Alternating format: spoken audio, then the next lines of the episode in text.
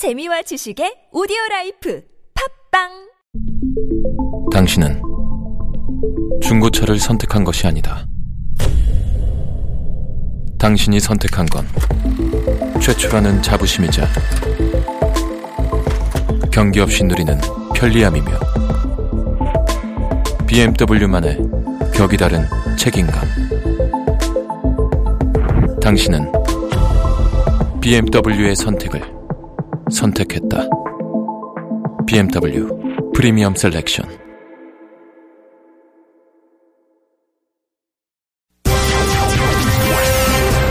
bringing you stimulating discussions on current affairs. Discover the best of news and current affairs. Prime time on TBS EFM.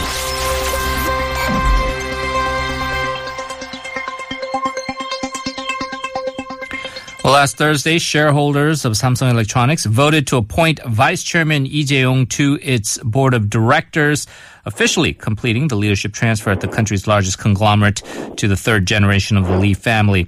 Now, uh, this has uh, been sort of a formality. Uh, J.Y. Lee is not yet officially the chairman of the company, but he has been the uh, de facto leader uh, since his father, uh, Kun-hee, has been uh, basically in a comatose or in an uh, uh, in a state where he is unable to perform any office function. So, to give us more details on the transition, some analysis on the future of Samsung, we're very pleased to have joining us our good friend from Catholic University of Korea, economics professor Yang Jun. So, Professor Yang, thank you for joining us. Happy to be here. So the uh, idea of being elected to the board of directors is this a symbolic move, or does this really have any uh, sort of actual practical uh, benefits to uh, J.Y. Lee? Okay, well, it does have both a symbolic and a legal meaning, uh, meaning, but practical meaning, not so much. Uh, in, if you look at the Korean uh, corporate governance laws, you have uh, the uh, board with board members, but uh, you have board members who are not registered and board members who are registered. Now, what happened with Lee Jae-yong is that he became a registered board member. So that means he's legally responsible for what's happening with the company. So it's not as uh, powerful as being the chairman, obviously, but uh, now he's showing legally that he is taking responsibility for the management of the company. So in that sense, it has symbolic meaning and a legal meaning. But obviously, it won't give him any more power than he already has because he has a lot of power already. So practically, maybe not, but symbolically and legally, uh, yes, Right. it does have a meaning. Now uh, we know about this. It's it's been uh, a number of years now where this uh, succession uh, drama has been put in place, not without its uh, uh, controversies, obviously uh, with the uh, Samsung Everland affair uh, and and the holding company issues. But was this all basically part of the process, or was there a timing aspect to the uh, board of directors appointment in light of what what we've been seeing with the uh, Galaxy Note Seven?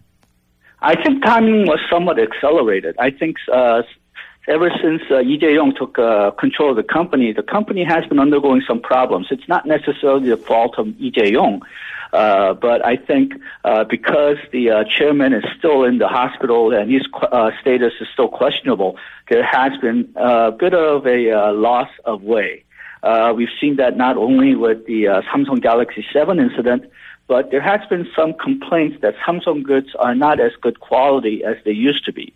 So I think they're using this opportunity to uh, put things in order, hopefully, and provide strong leadership, hopefully.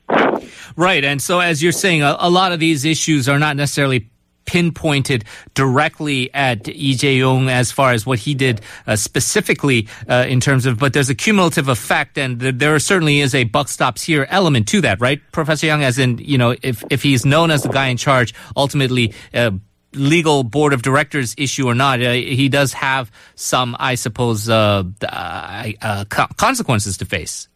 Right. I think he's uh, using this opportunity to actually put a lot of weight on his responsibility as well as his powers. Uh, there's a saying in Korea that whenever you have a new owner or a new uh, person in charge, then you sort of put things in militaristic order. Uh, so you want to make sure that you're known as the leader, you're in charge, and sometimes that creates a lot of uh, frivolous things that uh, people underneath, the underlings, have to keep up with. But in this case, I think there is a good case to be made that something in Samsung has to uh, change. It has to be put in order. So that's what Lee Jae-yong's doing right now to uh, make sure that he, he's known as the person in charge and now they're going to follow his direction.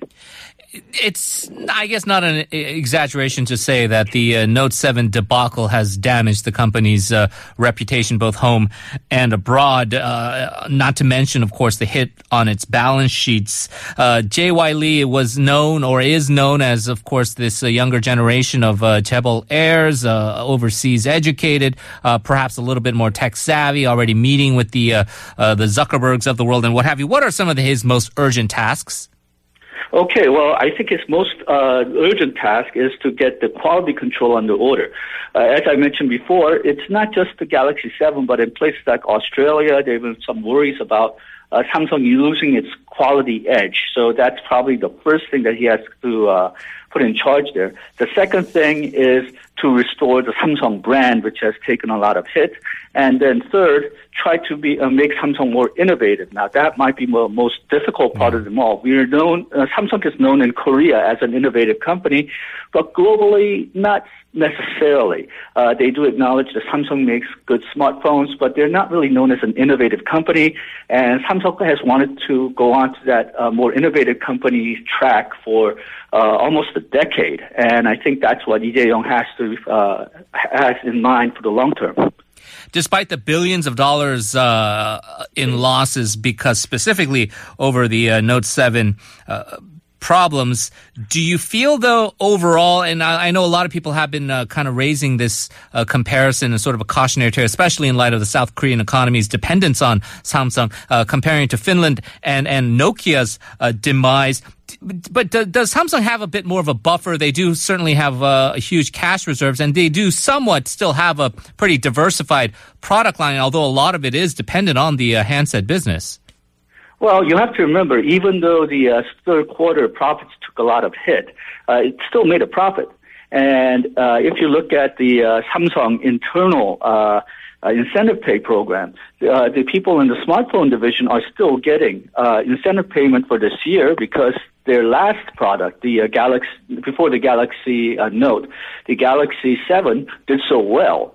And their uh, semiconductor division is also doing very well. So uh, I think there's sort of a sky is falling aspect, over exaggeration of the hit that Samsung has taken over the Galaxy Note 7.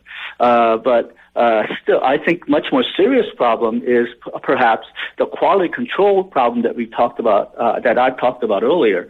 I think that has a potential to really wreck the Samsung brand. But if Samsung manages to recover its quality and it uh, with the uh, next uh, generation of cell phones, if they can get over the problem that they have with Galaxy 7, I think this problem will be uh, temporary. Now, uh, we talked about it before where uh, J.Y. Lee is sort of the uh, younger generation of Chaebol heirs, and so he perhaps is a little bit more cosmopolitan and uh, aware of how to perhaps please his shareholders. We know Elliott has been a bit of a thorn in their side, whether it's uh, opposition to mergers or demands to uh, split up companies, um, even issues like dividends. Do you think he is more better positioned to kind of handle those kind of issues? I think he's better positioned, but I have to admit I'm a bit disappointed at uh, the kind of policies that he has actually taken. Uh, I think Lee Jae-yong does listen to the stockholders more than perhaps his uh, parents or grandparents did. Uh, but in terms of concrete actions that he's taken, I haven't heard anything really that much on how the corporate governance has changed. On the other hand, I think Elliott has changed so that they're now uh, determined to work with the uh, Lee family rather than work against the Lee family. So I think they could be fairly good partners in terms of corporate governance and making the stockholders' opinions felt in management. We talk about the demise of uh, brands like uh, BlackBerry, uh, Nokia, uh, these uh, uh, old guard handset makers who've fallen by the wayside, not being able to keep up with technology. Professor Yang, um, Samsung and Apple, of course, are dominant in the market space, but we've got these Chinese rivals coming up. a lot of buzz around names like Huawei or Xiaomi. Do you think these Chinese rivals will indeed pose a, a pretty significant threat to China going forward? Not for perhaps next two or three years. I think next generation and perhaps generation after that, Korean companies will have still have the advantage, and they could uh, uh, make premium phones that are definitely better than Chinese phones. But anything more than say about two generations ahead, I think unless Samsung and other uh, Korean smartphone companies get on the uh, very innovative uh, oriented track, I think there's a real possibility that Chinese companies will be able to catch up with them and offer very similar quality phones at a substantially lower price. But that's about uh, two or three generations of phones in the future. Okay, uh, it's happened to shipbuilding, right? And you're saying it's going to be a process, but it's probably not in the offing short term. Uh, yeah, I mean, for if you're talking about the uh, next year and perhaps the uh, two years, three years uh, models, future models, uh, then probably not. But if you t- start talking about five years or uh, anything above five years, unless we really start innovating and try to catch up with Apple a lot faster, Yeah. uh, I think Chinese will definitely catch up with us. Bottom line, uh, and again, much has been made about the heavy dependence the South Korean economy has on uh, Samsung and its fortunes. Are you, on the whole, optimistic or pessimistic going forward under the JY Lee regime? Well, I'm somewhat optimistic. Samsung has a, a history of surprising people, uh, and I, uh, even though uh, there's a new leadership, people under uh, Lee Jae-yong uh, have been around Samsung for a long time, so I have more reason to be optimistic than pessimistic. On the other hand, uh, Korea really does need to get on a more innovative track, not just Samsung, but the entire economy. And there's uh, some uh, depressing reasons why uh, we may not have such innovative economy. Uh, I think it's up to Samsung to show, uh, sort of show us the way because they're best positioned to do it. Essentially, if Samsung isn't going to be that innovative Silicon Valley like trailblazer, uh, what you're saying is there is really no other company that is uh, in the position to be able to do so, and that doesn't bode well for the future of South Korea. Right. Currently, that the uh, Samsung Electronics and the uh, Hyundai Automobiles, Hyundai Motors are the two largest companies and two largest exporters in Korea. Uh, now, automobiles, I think, uh, well, you can always go into uh, hybrids or electric cars, but I think there's a limit to what it can go to. So uh, it's up to Samsung Electronics to really show the way that Korean economy can become more innovative. Well, we'll see if uh, they can do it. Uh, Professor Young, as always, thank you very much for joining us and look forward to seeing you in the studio soon. Thank you.